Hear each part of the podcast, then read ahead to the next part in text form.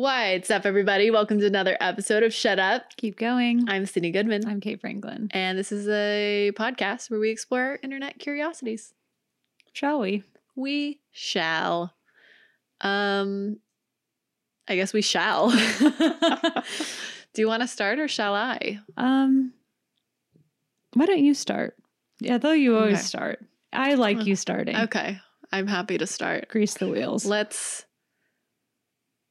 start. I was Okay. trying to think, isn't there an Arcade Fire song that's ready to start? I'm ready to, to start. start. Dun, dun, What song is that? Ready to start. Ready to start. Okay, we're good. Um, so today we're going to be talking about the Snapple popsicle disaster. Oh my god. Is Snapple still around? I, I feel like that was like such a staple of my childhood, and I don't know if it's just because I mostly drink water now, That's such a good. but I feel like Snapple was like such a thing of the '90s. they're still around. They are. I think because okay, not to shit on the '90s, but like no one knew about nutrition.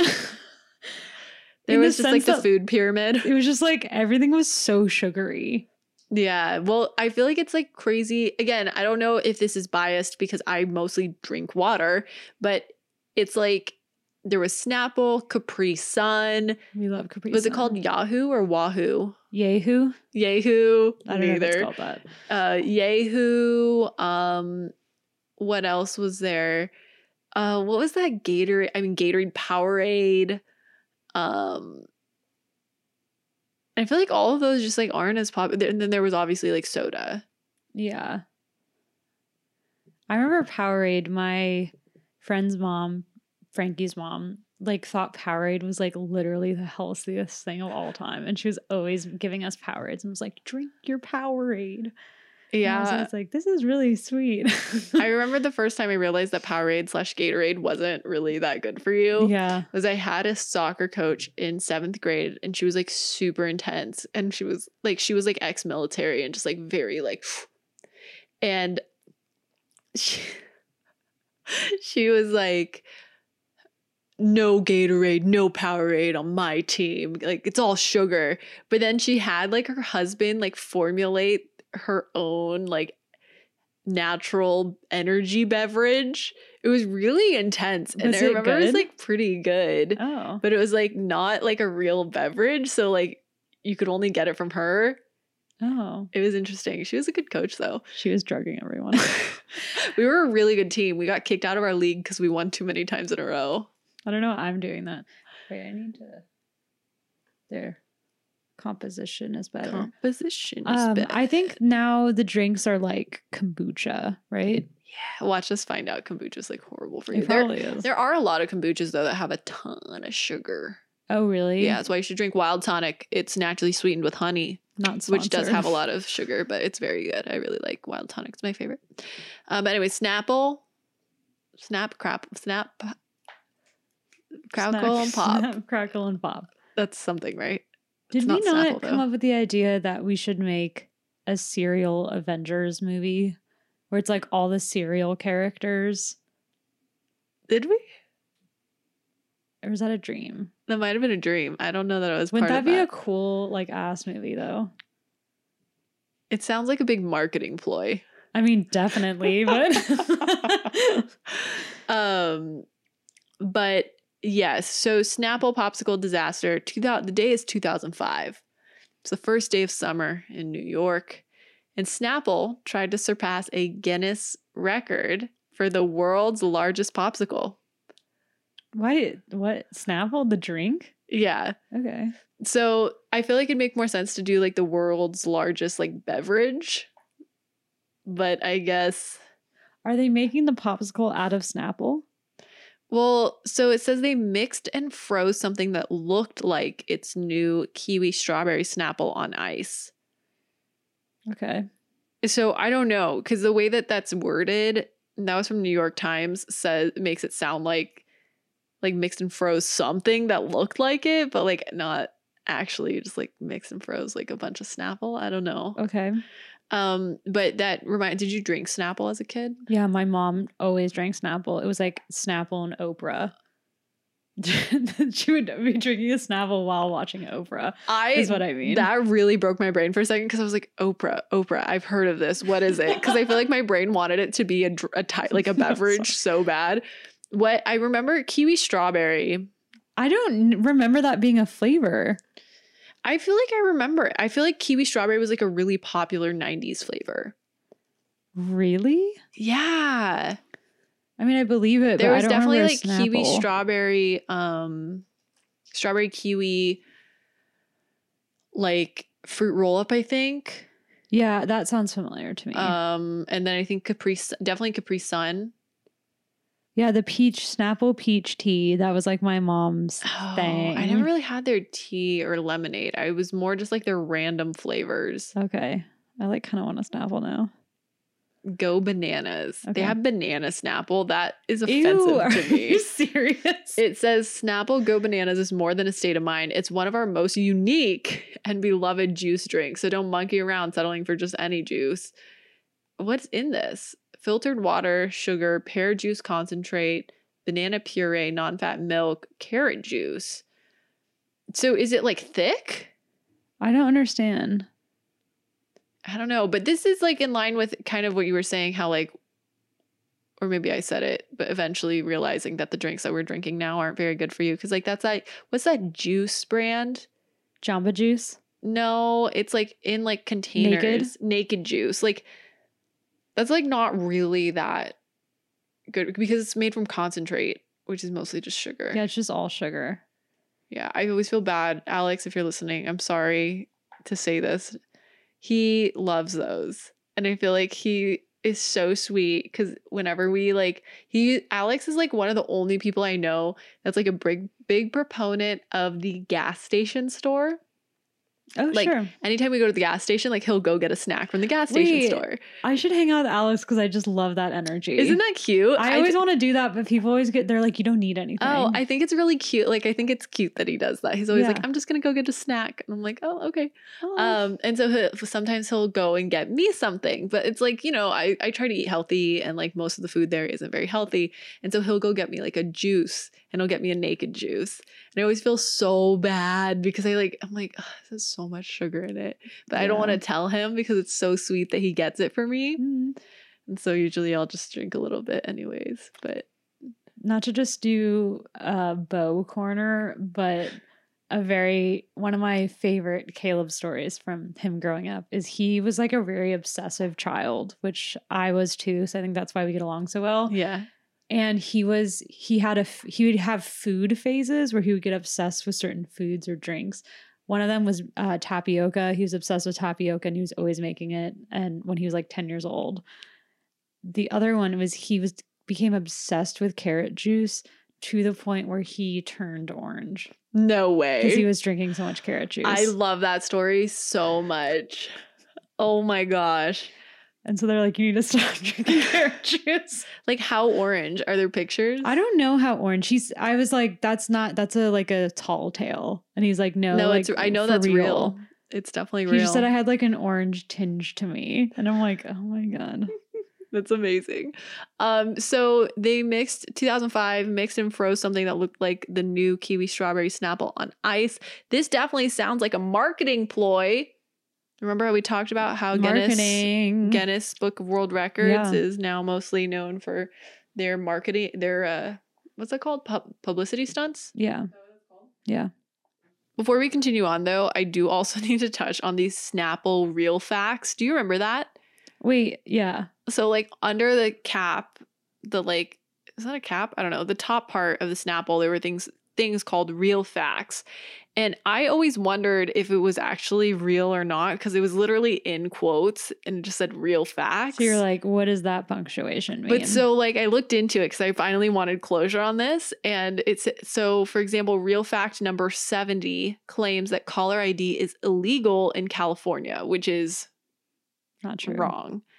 And Snapple claims in separate real facts that both Manhattan and Philadelphia were the first capital of the United States, like in two separate facts. So I'm just gonna go with the fact that they're all made up. Wasn't there one about eating the spiders? Was that where that started? I think it was. So there was a Snapple fact, real fact, real fact that a person eats eight spiders in their lifetime by crawling in your mouth while you're sleeping. Dare you look it up? Sorry. I, I must. It is true, Yes. That well, no, that it's a Snapple fact is true, but but it's not actually true. I mean, this is, I don't know if this website is reputable, but it says spiders are actually pretty scared of people's movements, including breathing. So the likelihood that they would go near an open mouth of a sleeping human is rare. It's extremely unlikely that you would even swallow one spider in your life, so you can rest easy. Okay, thank you. Thank you. I actually think about that honestly on a daily basis. Oh, really? I think so. We've talked about sleeping in the nude before. That's why I don't sleep in the nude because I'm afraid that things are going to crawl up. You're in your bed though. Like, it's like wearing clothes. Except it's not. I feel like when you're wearing like underwear, it's like you're packed in, you That's know? true. I feel like if I was a guy, I would sleep naked because it's just like you're outward, you know? I feel like I would be less inclined. really? Why? Yeah. Everything's out. There's no secrets. Where I feel like Yeah, there's like a like, cave of wonders down there. Yeah, but it's well fortified. No, it's not. Not if you're naked. um and I'm not afraid of that at all, but every time I wake up and my mouth is slightly open, I'm like, I just ate a spider. Like I think now it's it a real fact. It's not real. Snapple. Sorry. um so anyways we're back to 2005 um they brought a they brought this giant popsicle via freezer truck from edison new jersey and it was raised by crane in manhattan um so how big do you think this popsicle was like how much do you think it weighed Eight tons. 17 and a half tons Okay, I didn't get it. oh good job you didn't over what did you actually want to guess I was gonna guess like 300 tons. thank you for not doing You're that. Um, but so they started raising this 17 and a half ton popsicle. That seemed like really big to me. it is Like- like How many pounds are 17.5 tons? 17,000, right? 35,000 pounds. Oh, is tons 2,000? Yeah. Why? Okay, it's okay. You don't have to answer that.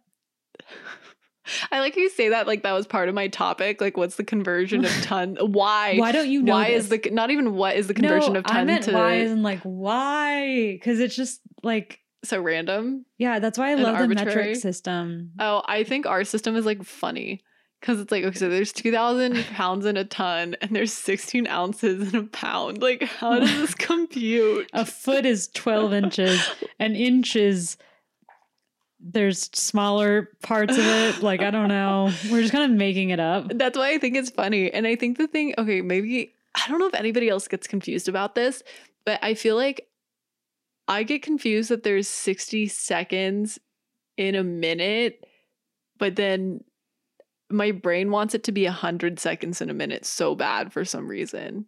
Does this is gonna sound so stupid. Does everyone believe in 60 seconds per minute? Yes. Okay, because that's how the world Mhm. revolves. Okay. Yeah, that has to do with science. I, I knew that was just No, no, no. But I think that's why I get confused is because it, I feel like it should be 100 seconds. And it has to do with the fact that when you count to 100, it, everything resets at 100. So it's like 101. Yeah. No. This feels like the British, uh, what was it? The British Billions? billion. Okay, people gave me such a hard time about that. no, same though. I didn't understand it. Like, they were like, that's so stupid that you didn't know that. And I was like, that makes no sense. Yeah, I'm with you. I'm with you. Okay, so they bring this giant popsicle to Manhattan from New Jersey. They're about to raise it, get their big world record for large world's largest popsicle, but then it starts to melt. No, they didn't think this through, guys. Come on. So Snapple officials first started to worry when the pink liquid started flowing onto East 17th Street, um, with the fear that bicyclists and cars would slip in the ooze. And I was desperately trying to find photos of this, but in my head it was like, what is that, Ghostbusters? And where it's just like all of the ooze and everything's just everywhere. Um, so an ice sculpture specialist who helped Snapple um, was wondering if it was beginning to hollow out in the middle because it was melting. Um, and if that was the case, then it would fall over, which is obviously dangerous to have. Even if the center melted, I mean, it'd still probably be close to like double digits tons of ice. Um, and so Snapple stopped the Snapple raising at 25 degree angle, and it was instead trucked away, and a TV sized ice sculpture in the shape of the Snapple logo was aired instead. Womp womp.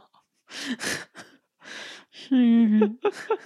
so the police and fire departments were called to help with the situation over on 17th Street. Breaking News Network, which monitors police scanners for news organizations, sent out an alert, quote, a giant popsicle being displayed by Snapple has melted in the heat and sun and spilled all over 17th Street.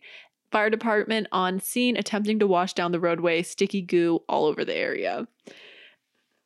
I have so many questions. And like that A sounds fake, but B, I think it's really funny that they like had to include that it was Snapples. Yeah. Like that's like not really relevant information, but it's just like, it's like they'll pay for this. idiots. Uh, what was your question? I just don't understand how like obviously popsicles melt. Like I feel like, like, how did you not think of this? yeah. Yeah, I don't really get that either. And it felt like all of the interviews about it was like people trying to figure like ice sculpture specialists, like figuring it out and being like, we thought it through and like for some reason it didn't work. Um like there was one, sorry, I'm seeing if it was Correct me if I'm wrong though, but this is probably wrong. But water probably like ice sculptures, since they're like more dense, probably melt slower than a popsicle. maybe, yeah. I don't know. Maybe that's not true. No, I mean that makes sense. Makes sense like in my head. No, I think that makes sense. I just don't understand like what board meeting happened and they're like, all right, we're gonna make a giant popsicle and it's gonna be real. It's like just make a sculpture. But they wanted maybe they had to make it this way so that it, they want the broke the Book- record. Do it in the winter. Yeah, I don't know why they decided. Well, but then popsicles. Okay, I can see though how this board meeting goes. Is they're like we should do it in the winter because it's going to be too hot if we do it in the summer. But then someone says you don't eat popsicles in the winter.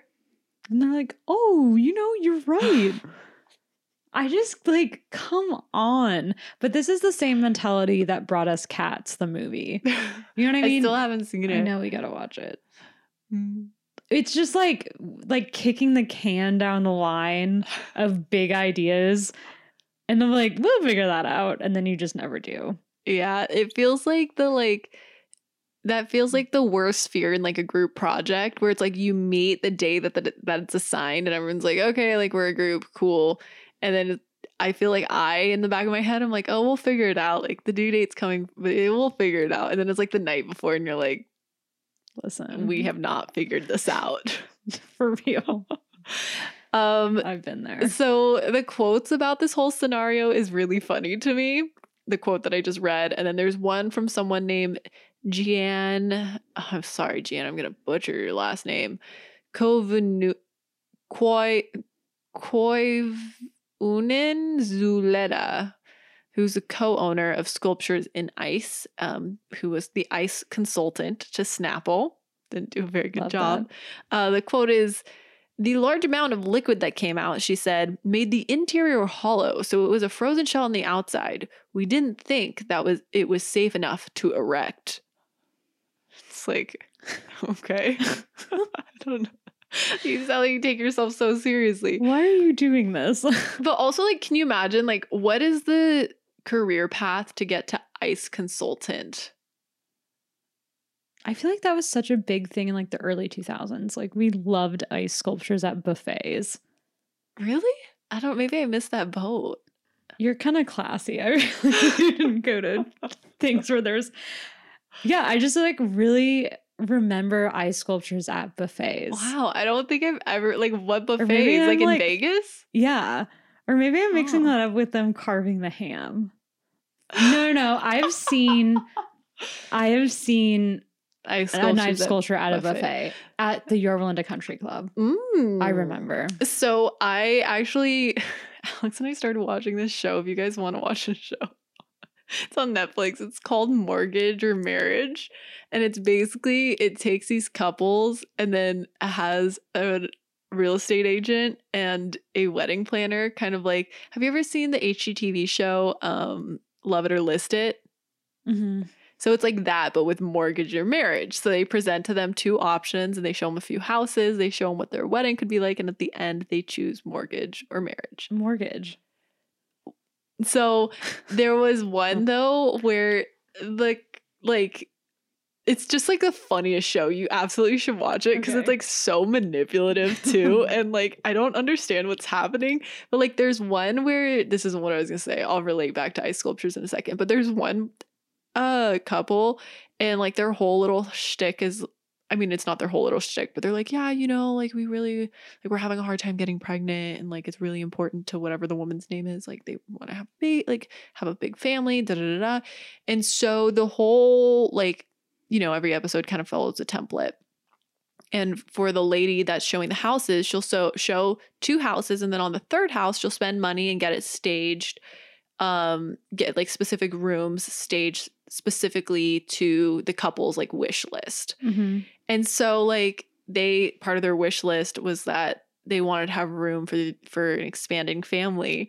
And the lady puts it as like a nursery and is she doesn't say this, but she says it so close to it that it was just like where she's like, wow, like if you didn't like miscarry your child, like this could be their bedroom. and and I Did kid you not, yeah, and I kid you not, the woman starts like bawling, and I'm looking at Alex like, did that just did they let this happen? Why would you ever say that? She didn't say that, but it was like close enough. And the fact that she had this like nursery was like, yeah, like I remember when you said that like you couldn't get pregnant, so I like made this look like a nursery so that like you could know what it's like if you like did get pregnant. Did they and it was just like marriage?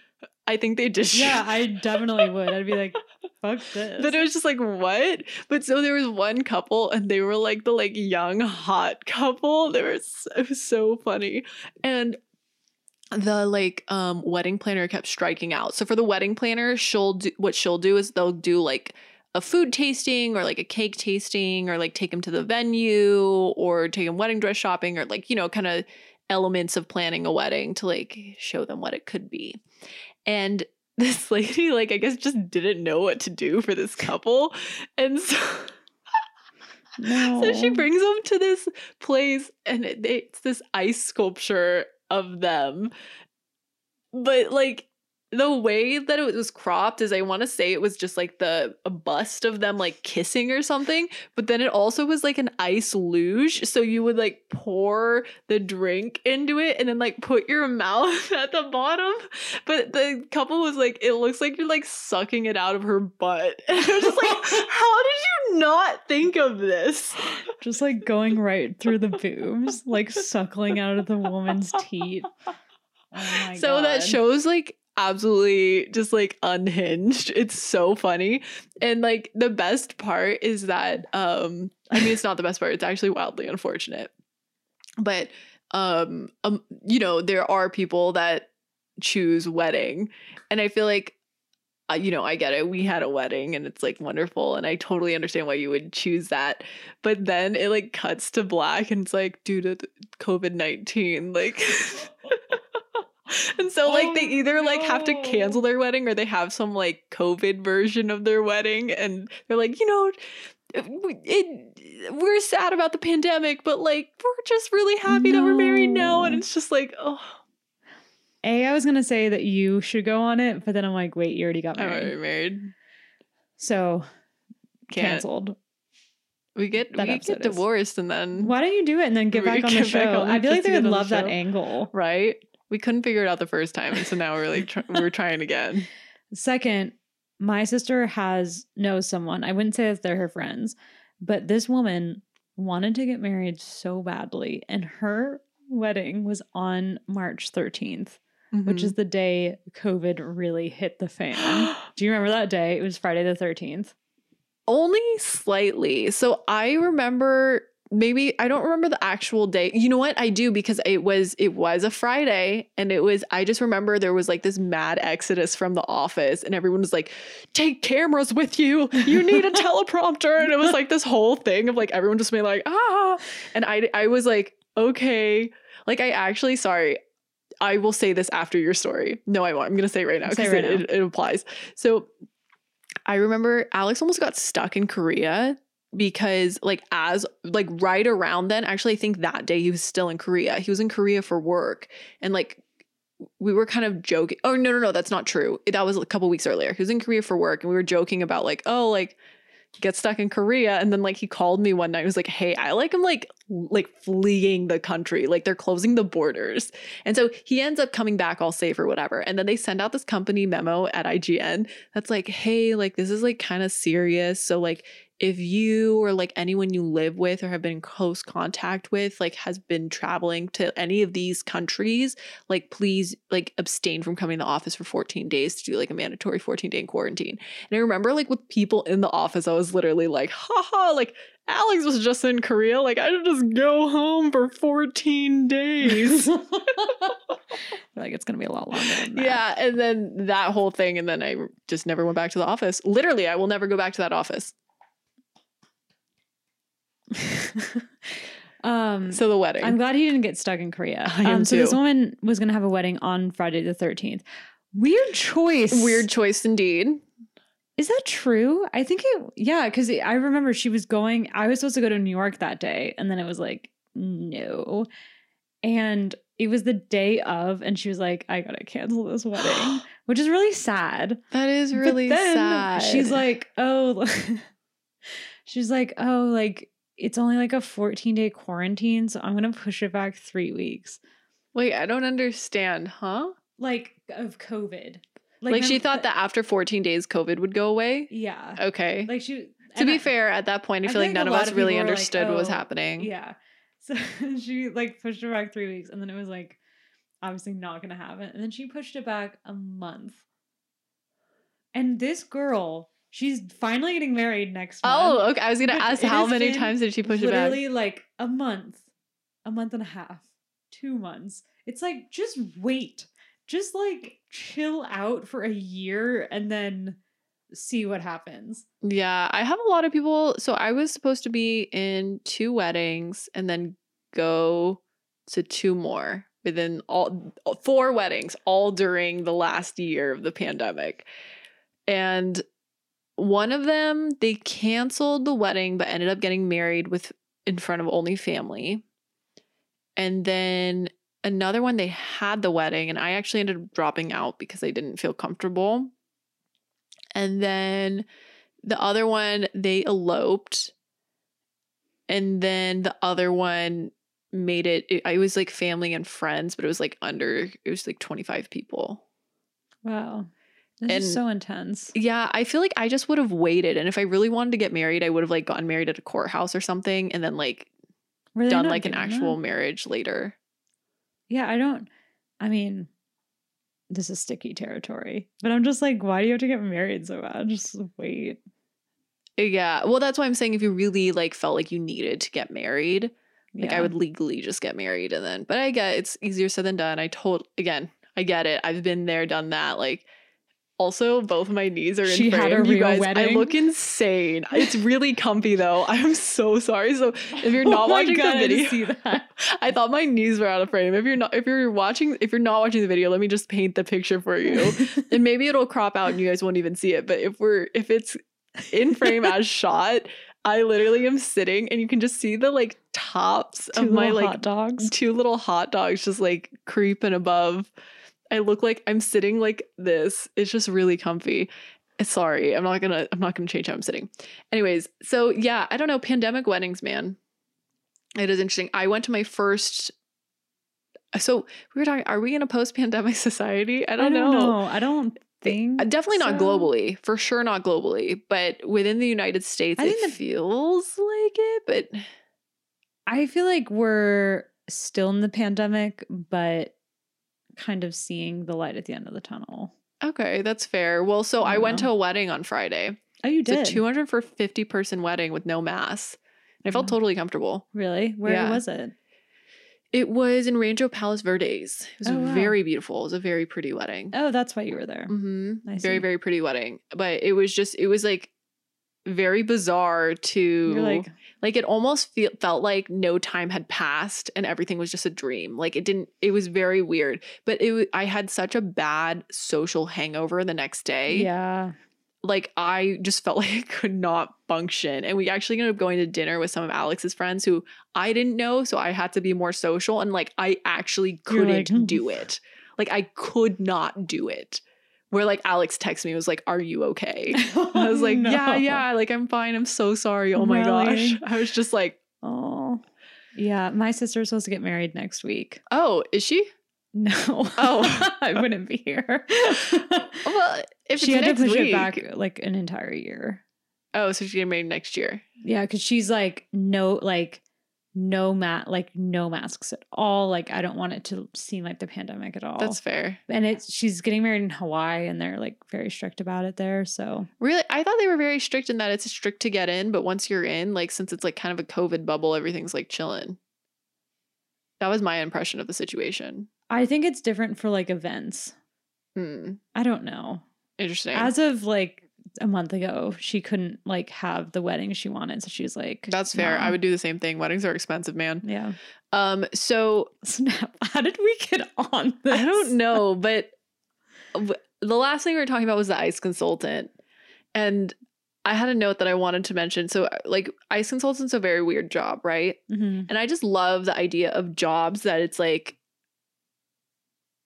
jobs that as a kid you would never write down that you want it to be your job, but it's because it's like this job exists. So there was a girl that sat next to me at Red Bull. This was before I worked there full time. I was this isn't relevant. Well, I, I guess it kind of is. It was when I was consulting for them. And so when I was consulting for them, I technically was in RBMH. RBN Red Bull. No, I worked Red Bull Media House. I was Red Bull NA North America, which is the can and the beverage. Where before, where afterwards, I worked in the media house, which is like pretty separate. You worked for the can? I worked for the can, but only because of a technicality. Like, what did you do for them? Well, I was consulting on their Destiny partnership with Media House, but Okay. that's why I was like, it's like a whole thing. It doesn't really matter, but long story short, I was sitting with the can people. And so I sat next to this woman who was a scientist, and her whole job was to run experiments to prove that Red Bull was not worse for you than a can of Coke. So, what kind of experiments? Well, whether it was like actual experiments or she was looking at data from like things that Coke did or whatever, but like showing, like basically trying to correlate that it's like Coke has X amount, X number of grams of sugar or X number of grams of caffeine, and like Red Bull has this much. And like it was really interesting. It was her job was basically to make Red Bull the stigma of like an energy drink and take that out of Red Bull via like hard facts. Did she, was she successful? I don't know. I had Red don't Bull know. this weekend. Alex always tells me, always goes, Red Bull has, I can't remember if it's caffeine or sugar, but like has less caffeine than a can of Coke or less sugar I feel than like a can ca- of Coke. caffeine's or- really bad for you, right? Caffeine is the biggest abused drug in the United States. That's probably true. I'm pretty sure it is true, yeah. Um, I have a lot to say on the subject. One of which, a Red Bull or caffeine? well, one of which is I had Red Bull this weekend inadvertently, and I was like, "This is disgusting." Sorry. No, sorry. I'm remembering something. You unlocked a memory. This I I was at this bar with my sister, and she like knew the bartender, and he was like 22 and was like trying to be friends with us, and he was like, "Shots, ladies," and he gave us a Red Bull, sh- like a, A shot of Red, like a Red Bull drop- vodka? Yeah, and I was like, "Ew!" I drank, and I was like, "What the fuck is this?" Alex drinks Red Bull vodkas. Yeah, i I've think it's because it. he started his work. Well, that's not true, but he started his adult work at Red Bull, and Red Bull vodkas are a big thing there. I bet. The other thing that I was going to say was about caffeine. Oh, it doesn't matter. But okay, I'll say it. I used to drink like literally seven cups of coffee a day. How did you not just like shit yourself constantly? No, I didn't. Um, You're like walking around with a diaper on. You're like, I love coffee. no, I just like literally like was I, I wouldn't say I was addicted. I was addicted. I just was like, I had to always have a coffee in my hand. And like, I was Mm. always just felt tired all the time. I couldn't, I was just always like, I need it. I need it. And I could drink a cup of coffee at like midnight and go to sleep like five minutes later. And I just realized that You were drinking decaf the entire time. no, um, that that's because of ADHD. Because my brain was like needing a stimulant. Oh, how fascinating. And that's why it like didn't really affect you? Yeah, Is that why caffeine doesn't affect me? probably not. Or probably. Because I don't notice caffeine doesn't change anything. I mean, I don't have too much caffeine, but like I could drink green tea at any time. See, I like I would drink green tea all the time. People were like, "Oh my god, there's so much caffeine," and I was like, "This has caffeine in it." And like, if I would like ever drink, yeah, I just never felt it ever. How interesting. Huh, I did not know. And then that sounded sarcastic. I actually didn't know. I didn't know that. I mean, yeah, it's so the more you know. If you have undiagnosed ADHD and you feel you wouldn't know that, but if you feel like you drink a lot of caffeine and you still feel tired and you feel distracted, you might have undiagnosed ADHD, which I did, and that was actually the key to unlock it all. Wow, interesting. Interesting. Well, then on let's talk about placebo effect, Okay. which was I remember that and I don't want to diagnose um Allie, but maybe yeah. she also had ADHD and it's just a trio of girls with 80 undiagnosed ADHD. The art girls. But um we before one of our dances it was the dance that we dressed up as yeah. and um we all went and got Red Bulls. Do you remember this before we went to the dance? And then we got to the dance and I feel like we're like, I'm feeling it. But like and we're like really unhinged. But I remember being like, I feel the I feel the same. you knowingly were like, I feel the same. we were just like, we're so crazy. Cause it was like we I feel like we were like goody two shoes. So we didn't drink before dances. But that I feel like in that moment that was like our version of just like like, taking a bunch of a shots before we were just drinking Red Bulls. And we're like, yeah, we're gonna get crazy. Yeah. oh, we're still talking about this. I'll wrap it up real quick. Uh, so what happened? Why did it melt? Because it was hot. Um, so the quote is Sorry. I don't know. it got mushy on the trip from Edison. Vibrations inside the truck were t- possibly to blame. Um, if it would have gone up, it was 35,000 pounds and 25 feet tall. And the previous record holder was tw- a mere 20,000 pounds and 25 feet. Um, so. The article, the New York Times article ends with the reporter asking the Snap the Snapple person who was in charge of the project. So like the project lead at Snapple, who was probably the one that was like, we should break the world record for largest popsicle. The article ends with the reporter asking them, Will Snapple get off the mat and try once again, maybe in August? Ms. Radcliffe scrunched her face. Probably not.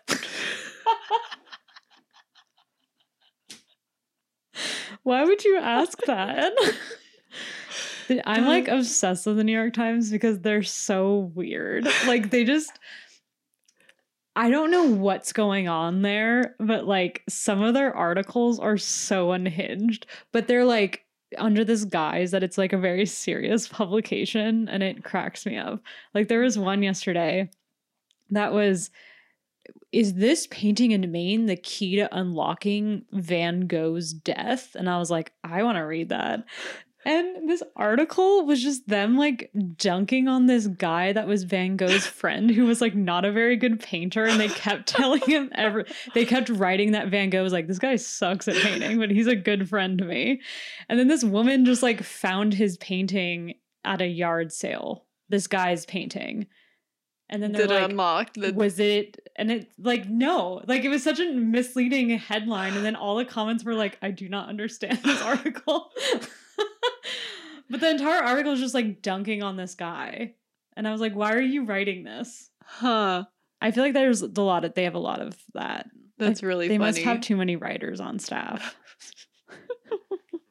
or not enough, so they're taking all the pitches. they're like okay i'll do that i'll do that That's really fine. fast. That's fine. So that is the great Snapple popsicle disaster. have you heard of about the molasses disaster That was like in the 1800s. Mo- the molasses disasters. The molasses, dis- and it happened in Boston.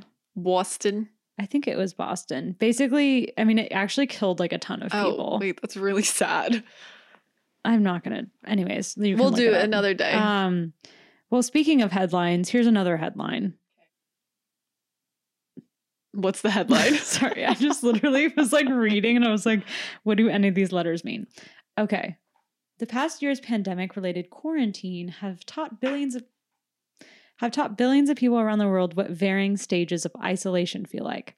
However, none of that seems comparable to the so-called deep time experiment Mhm. that was underway starting in March, this March. In Oh, France. okay.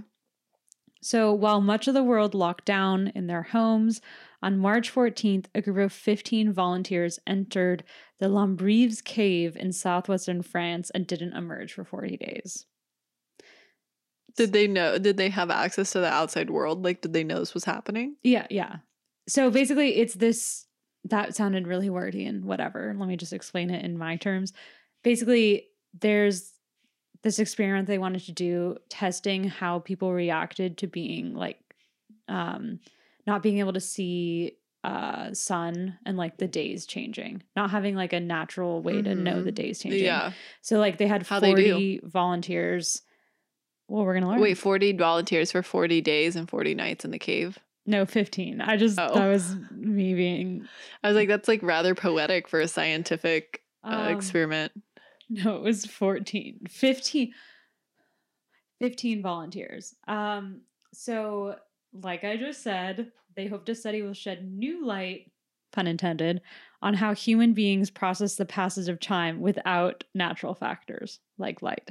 Mm-hmm. Um and they also didn't have phones or watches, so they had no way to understand time.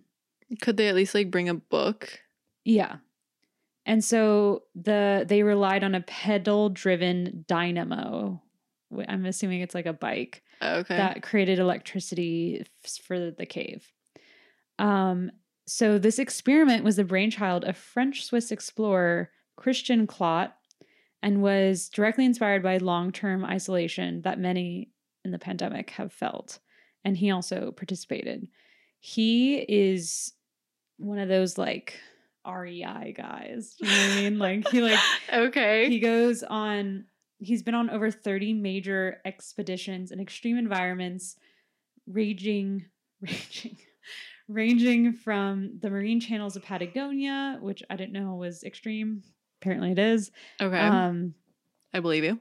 he just is I'm gonna list I'm not gonna list them. There are places in the world and then apparently they're extreme. Okay. Um, and so his new thing that he's really obsessed with is exploring human adaptations in response to change. Um, usually, sorry, that was my mouth. I'm laughing because I just flashed. I'm so sorry. I just flashed back to, to me trying to have that one week that I did the topic on Wim Hof. yeah. And it was just like the most uninteresting. the breathing. the, bre- I actually thought about this a lot when I was doing this. the breathing. And I was like, well, he's really extreme. But that was like the punchline was mm-hmm. just like, the guy breathes a lot and he does some crazy shit. Sorry, continue. No, I mean that's basically this. Guy. Oh no, I'm so sorry. But he did an experiment. That's interesting. So, well, okay, it is interesting, but also like they didn't really learn. I don't know what they've learned. Okay. I'm just wait. like saying that as a preface because I'm going to talk more, but like okay, okay. it's because they just got out, so I don't think they have enough Wait, 40 days from last March or this March? this March. Okay. I was like, it's like what but even it's been much longer than 40 days. Well, they have to like write essays, right? Okay. so this boring ass extreme. Sorry, I didn't mean No, to I'm do kidding.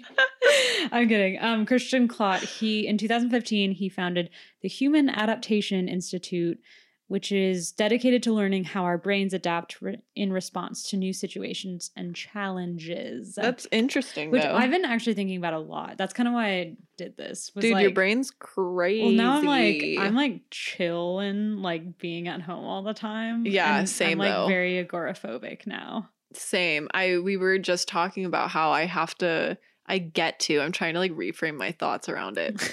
I get to travel for work for the first time.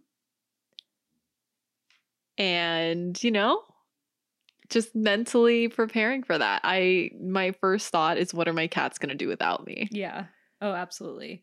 I spent two days away from home this weekend and I kept picking up my keys and wanting to drive home. it's like, that's enough for me. And then I was like, I don't have Time to anything to, leave. do at home. Oh yeah. But then I got home, I was like, thank God.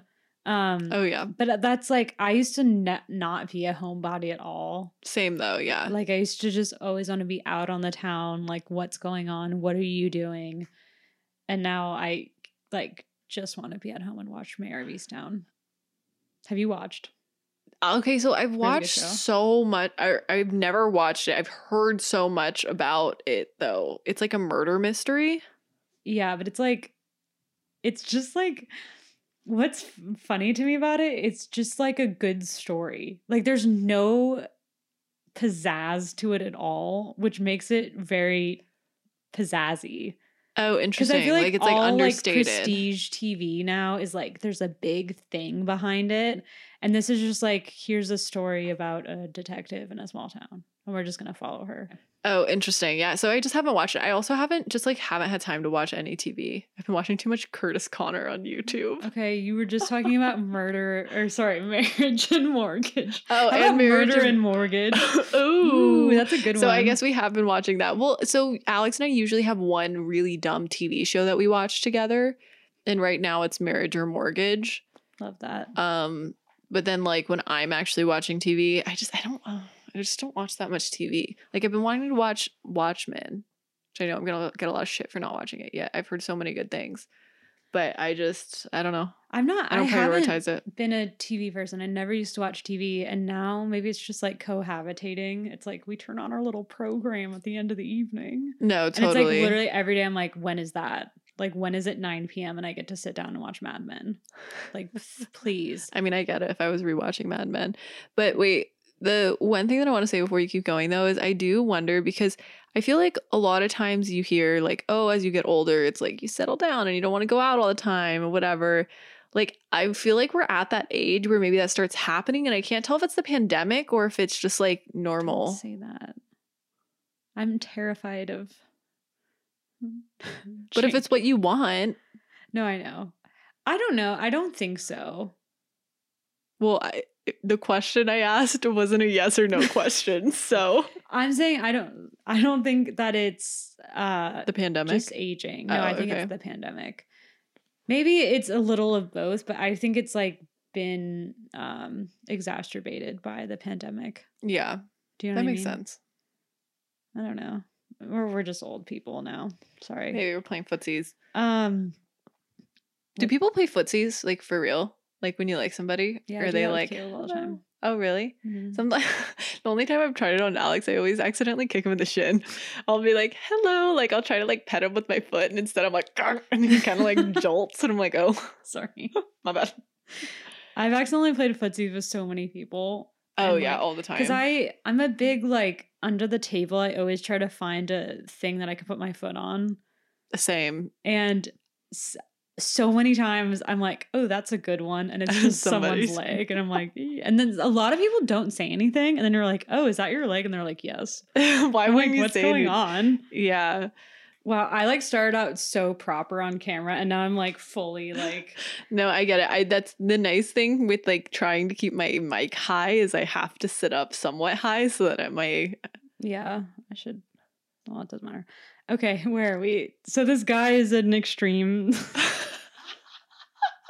we don't care. Okay, he does extreme Um, things. he We're in the extreme cave. things, and he's obsessed with people adapting to stuff. Okay. Weirdo.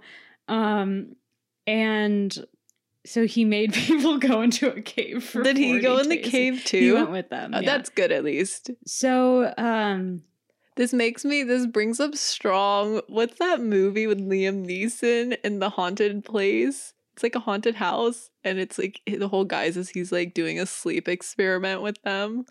I've never heard of this. You have because we know the producers on it. Oh, the haunting. The haunting. Wait, he was in that. Yeah. They don't want us to ever see it or talk about it. Do well, you know that? I have seen it Is and it I'm really talking about it now. Is it really bad? It's not good. Oh, But um the whole thing is that actually Alex was watching it and I like sat down and watched it with him and was like and then Oh, afterwards I looked at the IMDb and I was like No. um no but you know it happens uh but the whole guise is that he's like taking them here for this sleep experiment and it has strong energy of like Wait, why did I think it was like a priest movie? I mean maybe I was only half paying attention maybe that was like part of the Maybe- I don't think lore it was. I of the you made that house but the actual like the people go to the haunted place because he's conducting a sleep experiment. in a haunted place specifically. Yeah, and it well, no, not a haunted place. I think the that's the whole thing though. Like the whole shtick is that nobody believes the woman who's like getting like haunted because he thinks that it's part of like her hallucinating from like lack of sleep. Owen Wilson's in it too. me, me not believing in ghosts. Um, what? Check out the haunting. Actually, don't watch it. I have an insider source that says do not watch this movie. But did you know it's the same? It's the same material source material as Haunting from Hill on Hill House or Mhm. whatever. Yeah, I don't know why, but I like am really titillated by like extended uni like when things are all in the same universe. I know that's like exactly what Marvel is, and that's why I'm so like obsessed with what they're doing. Of Unfortunate Events? no, Oh, why? I thought it was scary. Oh yeah, loved it. I thought it was like really weird and scary. It was like like, a I wasn't child. I was like, I wasn't a Tim Burton person, and Oh. that gave me strong Tim Burton vibes. And I was just like, eh, no thanks. Like I remember our family would always go to Borders, like I feel like weekly. we love Borders. and I would always the books were always there, and I would always see the like the front. What is it? The covers, and I'd be like, like get away from me. you would hiss at them. I loved. I was like such a goth little child. I was Oh, just like, I'm I was- full of darkness. The thing was, I was emo or like wannabe because I like listened to like Fall Out Boy and was like, pain, emotions. No one understands me. But then anytime there was like anything like too dark, I was like, mm, stay away. Yeah. This is so random, but I was on Architectural Digest today, and they had a tour of the Fall Out Boys guitar. Wait, let me let me run that back. Pete Wentz. They had a tour of the guitarist from Fall Out Boy's house. Pete Wentz or the other guy? No, Pete Wentz is the bassist. I know this, and I didn't even listen to Fall Out Boy. Well, I just wouldn't assume that they would do it of Andy because I feel like Andy's like, I think Andy's his name. I don't even know No, his I- name no, Andy's the drummer. It's him, and he lives in Los Feliz, and like oh, I just was looking at his house, and I'm like, but you were in Fallout. does he Boy. have good taste? It's just like, like kind of. Oh, I need to. I'll look at it. But it's just I don't know why. Not to like put that against Fall Out Boy, but I'm like your music's like da ba dee ba da. Do you know what I mean? That was actually pretty good. I was trying you. to think of what their newer stuff is. I guess I actually think Fall Out Boy. I will die on this hill. I think Fall Out Boy is a great example of like they. I've always talked about the sophomore album for musicians is like a death sentence because it's like you had, especially if you had a really successful first album. Well, sophomore album meaning the second album after you like have your big like now you're famous because it's like everybody knows you for this one sound. And if you make the exact same sound for the second album, people are going to be upset that you made the exact same sound.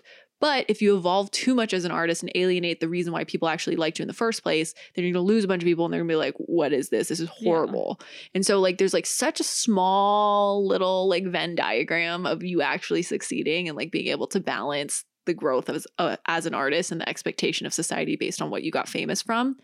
And I feel like Fall Out Boy has done a really good job of progressing as an artist if you look at their sound from i mean especially from um, their very first album but from under the cork tree which is what they got famous on that sound has evolved so much to their most recent stuff. And while i don't love their most recent stuff like i'm still with it. Like i Wait, see it and i get it. They're still making music man. They took a hiatus after um Folie à Deux and then they came back and they put out a bunch of stuff. And the the first album back, I thought was I like was kind of into, but then everything after, like I've liked one or two songs, but they're not like full listens for me. But Fall Out Boy, man, My dad texted me about three months ago and says, Patrick Stump rocks in all caps. And I was like, who is that? wait, is he like? Does he work with your dad, or your dad just likes him? No, my dad, like, what's that weird music, like Fuse TV or something? Oh yeah, yeah. My dad just always watches that, and like he Wait, I watched would like never a Fall. Out Boy concert, and Dude, was like, Out they're Boy's- really good. Fall Out Boy's like really good. I've seen them live like multiple no, times. I that I sta- They're a like, fun concert. I don't know why. I just like was looking at his house. He had like an outdoor shower, and I'm like, but you're the guitarist for Fall Out Boy. Like you don't take outdoor showers. I'll have to check it out. like you go to I'm Hot curious. Topic. But they don't. Any- that's my point. Is they have evolved. Not in my. They like have kids and stuff. No, yeah, he has like there's like a kids room, and I'm like, I'm confused. Isn't that confusing? I feel like when I think of like my parents, except I feel like the Eagles are like uh like staple. Like it's like I can respect it. But I feel like when I'm like, oh yeah, like my parents are going to see the Eagles, and I'm just like, mm, like that, like picturing the audience at an Eagles concert, and I feel like is that what like That's how they dance. Fall Out Boy and like Weezer and Green Day are now? It's like these like old people because like I have tickets. I got tickets at a charity auction for Fall Out Boy Weezer Green Day concert, which was supposed to happen before the pandemic or during the pandemic. And like they haven't talked about rescheduling it at all. And since I didn't buy it through like Ticketmaster or anything, I got it through a charity. I'm like, Mm-hmm. What's and they were like kind of expensive. Can you like ask to?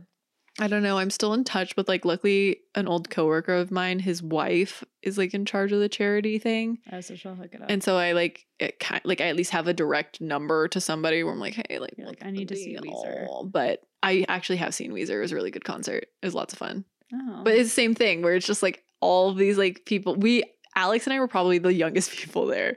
Like it was like everyone just being like, say it, ain't it. And Imagining like a bunch of like 60 year olds like holding beers, listening to f- like an old Fall Out Boy. I'm here for that. Really getting me somewhere. I I want to that. say, I love that. I love. I went to so many concerts as a child with my dad, and that vibe is amazing. Like just like old people, like. Do you know what I mean? It was And like the Imagine Dragons concert we went to. uh, One Republic. One Republic, sorry. Wait, really? That wasn't Imagine Dragons? No. There was. Are you sure?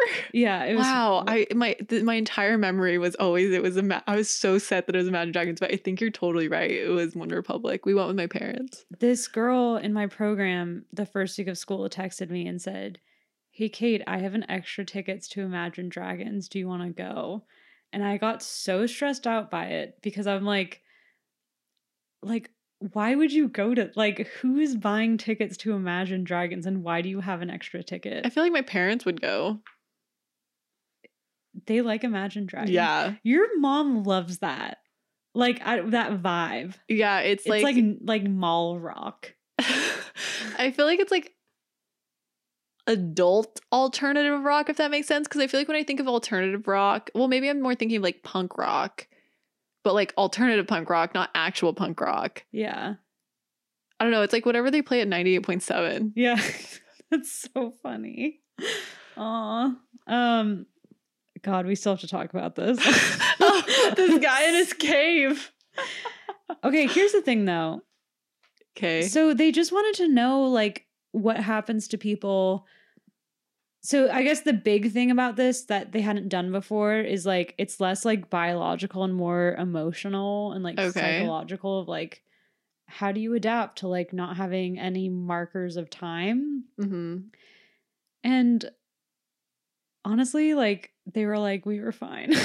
Oh, so everything was totally normal. I wrote this like three weeks ago, and I'm like, now reflecting on it, I'm like, they didn't learn much. Dude, this straight up has Wim Hof energy. It has where, Wim Hof energy. where I was like, okay, so like, here's how he did his breathing exercises. and I feel like you were just blankly looking at me, and I was like, man, this isn't interesting, is it?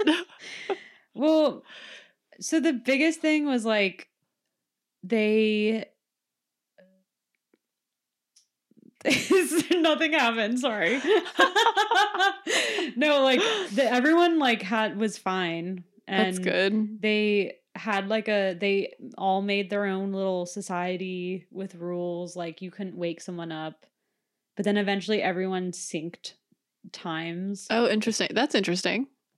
um which like i don't know that's not like surprising to me I don't think it's surprising, but like okay interesting.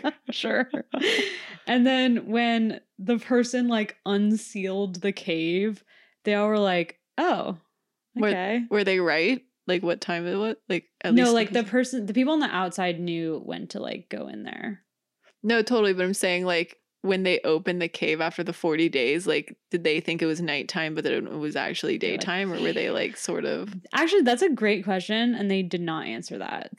It's like the Um, only thing that I'm curious about. Oh, it's like understanding day for night. Well, what Christian Clot said was he said it was a real surprise when the person came in. In our heads, we had just walked into the cave about 30 days ago. So they were 10 days behind. Okay. 30 days and 40 days to me sound like they'd be feel relatively Yeah, similar. like it's the same. Like anything above like 20 days, it's like, yeah. I feel like anything above like 10 for me. True. Um, here's where there's probably conspiracy Okay. because Johann Francois, a math teacher and sailing instructor, ran 10,000 meter circles in the cave to stay fit. But he also said he had visceral urges to leave. Christian Clot was doing weird shit down there, right? no, I'm I literally like just I trying to spice this up. I'm sorry. to say, I feel like I would want to leave too. um, I think it's weirder if he's the only one that wanted to leave. Well, Christian Clot says sometimes when I was having my breakfast, when other people were having lunch or going to bed, and it was very disturbing. He sounds like he needs to suck it up a little bit. He sounds like he's a little sensitive. you're an extreme explorer. Wait, that's the extreme Yeah. explorer. Get over it, man. oh my gosh. He needs to learn the Wim Oh, wait, Hof actually, method. Here's an interesting thing. Okay. So, um, they observed that in the team, like all recognized after the fact, that instead of a 24 hour day cycle, they ran on uh 32 hours. Oh, that's interesting. That is really interesting. Yeah. Is our day, should our day actually be 32 hours? Maybe. Probably not. That sounds like it would really mess some things up. Um, and I guess to leave us on this note, two thirds of the participants expressed a desire to remain underground a little bit longer and to finish the group projects they started during their stay. Um, and Christian Clot will leave us with this. As our humans, whoa, as our future as humans on this planet will evolve. We must learn to better understand how our brains are capable of finding new solutions, whatever the situation. Which I guess is true. Yeah, I don't know that I needed his experiment to. Yeah, I'm just like, yeah, conclude so you guys were like, why was this so interesting to me when I was looking it up? And now I'm like, I mean, it, the 32 hour thing isn't. I could see how it's interesting. I think it's just not profound. I guess Explorer like man. okay, the thing I was curious about, and I thought they were gonna have an answer for me, and maybe I thought we were gonna talk about this, is like like how uh subjective time feels. You know what I mean? Yeah. No, totally. And I, I do think it's really fascinating. So during the pandemic, I actually was reading about time and why time is like blurring together, basically. And I feel like it's harder to remember certain things and it feels like time's going really fast. And like people don't really know how to describe how much time has passed since the pandemic.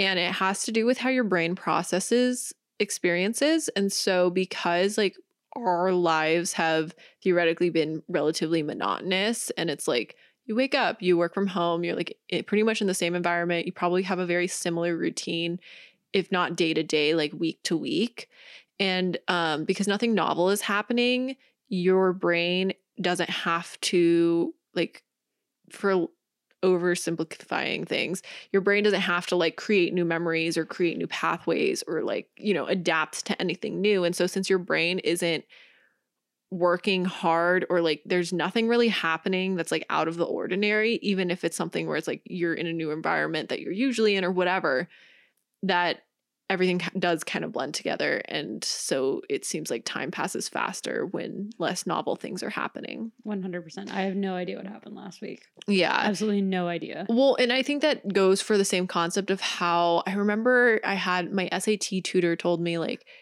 every year, every it was like every 10 years you get older, it seems like it went faster than the previous 10 years. 100%. And it's like, yeah, because when you're a kid, like think about how much newness there is in your first 10 years of life. Like you're walking for the first time, you're saying new words. I would argue that from one, I would argue that like, what is this? from one to 10, you probably learn a new word every day yeah. if not every other day, or Yeah. you're learning something new or seeing something for the first time.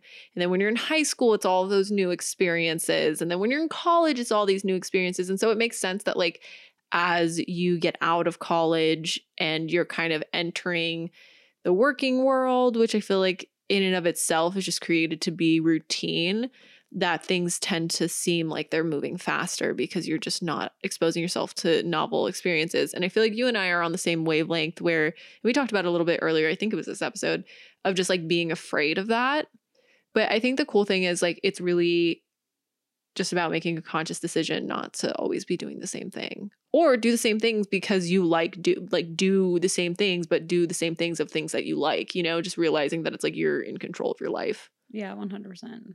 My big phrase I've been saying a lot is I need to disrupt my routine mm-hmm. because I also feel like I've gotten to a routine that I do not like. yeah Like I feel like icky about it. I feel that I'm spending my time. And so I try to make conscious efforts to just like throw myself off. yeah Do you know what I mean? no Like, I feel think, like I get up in the morning, I'm like, I'm gonna go to the store right now. no just because it's like great, I wouldn't do that. And then my whole day is kind of like reoriented because of that. yeah no I think that's amazing Thank you. that's like a really good idea to Because- change things like that I'm like very horrified at how fast time is moving. It really scares me. No, I'm with you. I feel like I had something come up that made me look at basically I had a contract come up that was like the contracts for a year and then like with option to renew for two. I'm gonna like freak out. And when I was doing that, I was like, okay, whatever. Where I feel like before, like I've been presented with long term contracts, and I'm like, okay, like whatever. stable. And this, I was like, wait, so it, it potentially could be three years. And then I was like, I would be 30. Yeah. And then just knowing that, like, for Alex and I, we want to have kids eventually. And like, I always said I wanted to be done having kids by 30, which is What? not happening anymore. And so, but you know, I, I would like to have kids as close to 30 as possible and realizing that I'm like, yeah, that's what? soon. That's and like just like seeing how everything's just like stacking or even that it's just like we're not adult like we're not young adults anymore i feel like we're like adults and just all of that just like i don't know but i do think it's like a mindset and it's what you make of it and it's what you know i think that a lot of when i think about a lot of like my fears of being an adult and what it's associated with it's like mostly perceptions of like what's normal. Yeah. And I feel like for both of us, I don't think we've ever really done what's normal. So like I don't really know why we would start now. yeah. And I found that really comforting. Yeah. But I think it is just what you're saying, like being really um what was the word you use? Like intentional about like disrupting your routine or doing things when you find yourself like falling into patterns that you don't really like. Yeah. Yeah. I mean, if this is any solace, it's solace to me, but also kind of sad. But maybe it's just because it's my own dad. But Parents randomly, aging. I my dad is amazing. I feel like I've talked about him before. I like am a huge fan. He rocks. Um, and he's told me like a lot of like very blunt things about existing in the world that you would never expect a parent to just say it. Like I remember when I started my first job and I was like, I'm confused. Like everyone seems like they don't know what they're doing and like does everyone really not know what they're doing? He's like, Oh yeah, everyone's bullshitting all the time. which like I feel like a parent would never actually say to you. Oh, really? Would your parents say that to you? I feel like my parents have been telling me that since I was like 10. Maybe parents say that. I don't know. He was just like, oh yeah, like you just. That's, I think, yeah. And I, I was like, that's great advice. Thank you. Because I feel like delegitimizing the world as much as possible is actually kind of like a good mental Oh, yeah. exercise because it makes things not a big deal, you know? Like, Totally. um, Yeah, my parents don't say it though in that context. oh, I only laugh because I feel like, I mean, it's funny. My family, like, we joke a lot and nothing's serious, but then at the same time, like, everything's serious. Yeah. So that's why I'm laughing. My dad has a very laissez faire attitude towards life, which Yeah. is inspiring and also sometimes like, ah. yeah. Um, but one thing he said to me was, I was like, it's so crazy. Like, I really feel like I'm the same person that I was in high school. I do not feel different at all. I feel like maybe I've learned more, but I still fundamentally feel like I'm the same person. Mhm. And my dad's like, I feel the exact same way. I still feel like I'm 16.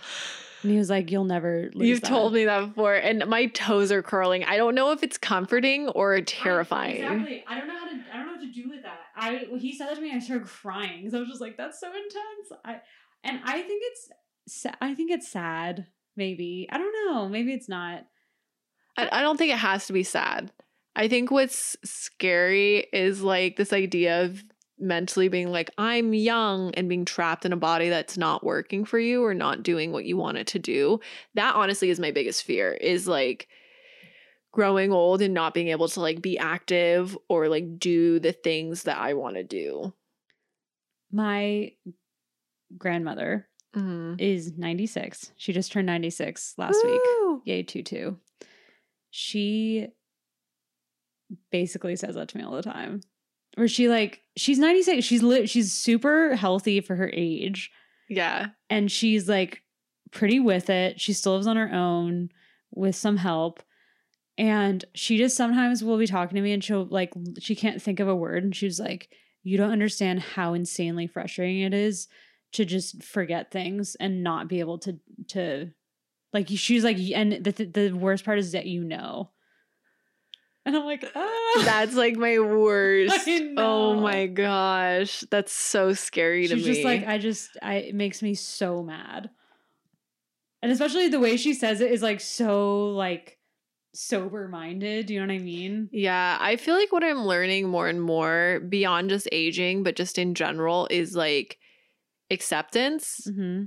And like, I know that's not anything profound, but like, I hope that I am in a place where when that starts happening to me, because right now I feel like I'm kind of in this na- naivety where I'm like, that's not going to happen to me. Like, I like take care of myself and da da da. But like, you know, no matter how well or healthy you are, like, there will be a day when maybe it's later than the average time because you're like so healthy or whatever. But eventually, like, and in a weird way, you hope that you live to see the days where you start forgetting things.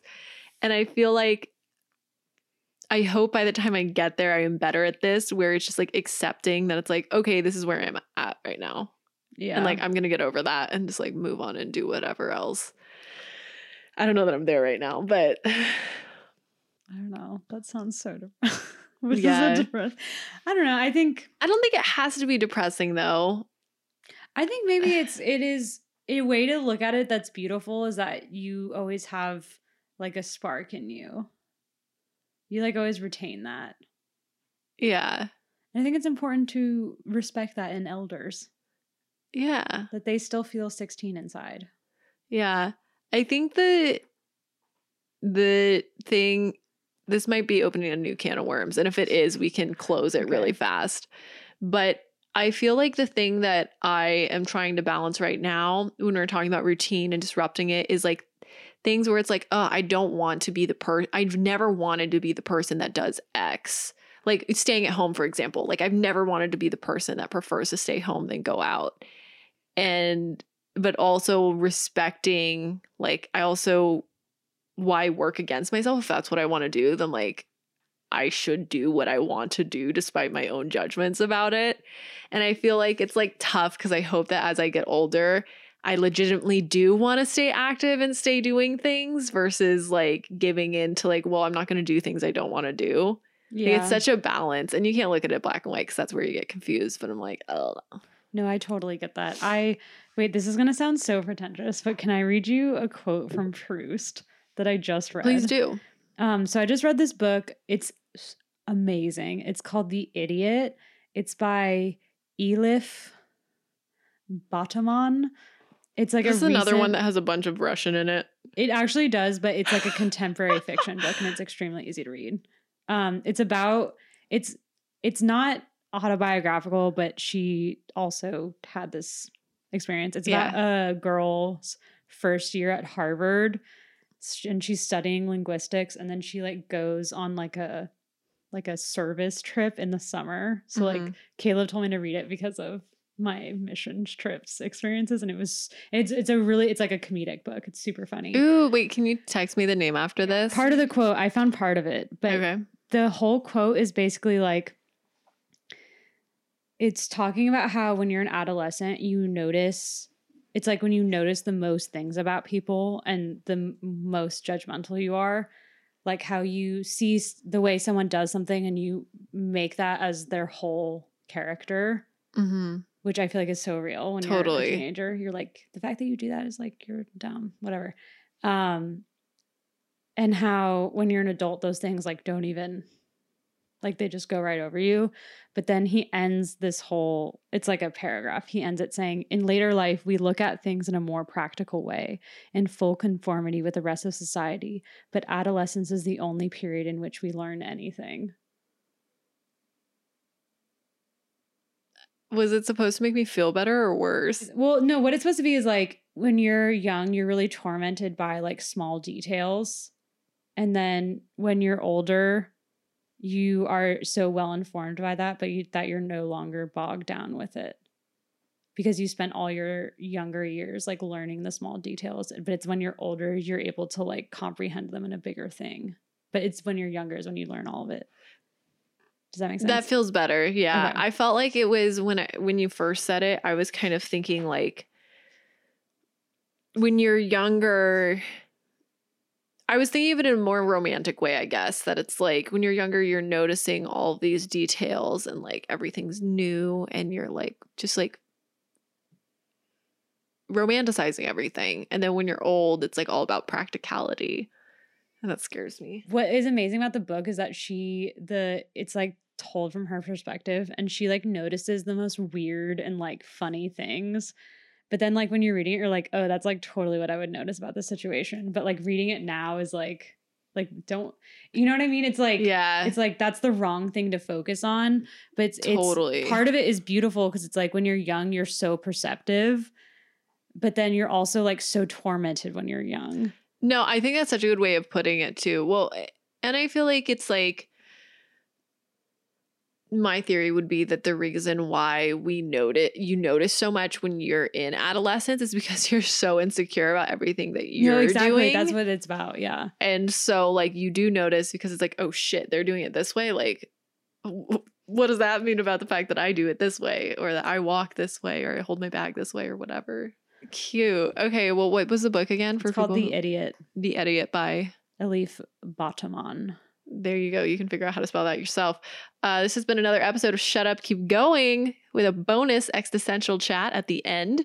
I'm Cindy Goodman. I'm Kate Franklin. and new episodes every Friday. Video podcast is live, baby. Go check it out on YouTube. Shut Up, Keep Going. Um, and we, of course, still have our image guide, which is uh, Shut Up, Keep Going, all one word on Instagram. So thanks, y'all. See you next time. Bye-bye. Bye.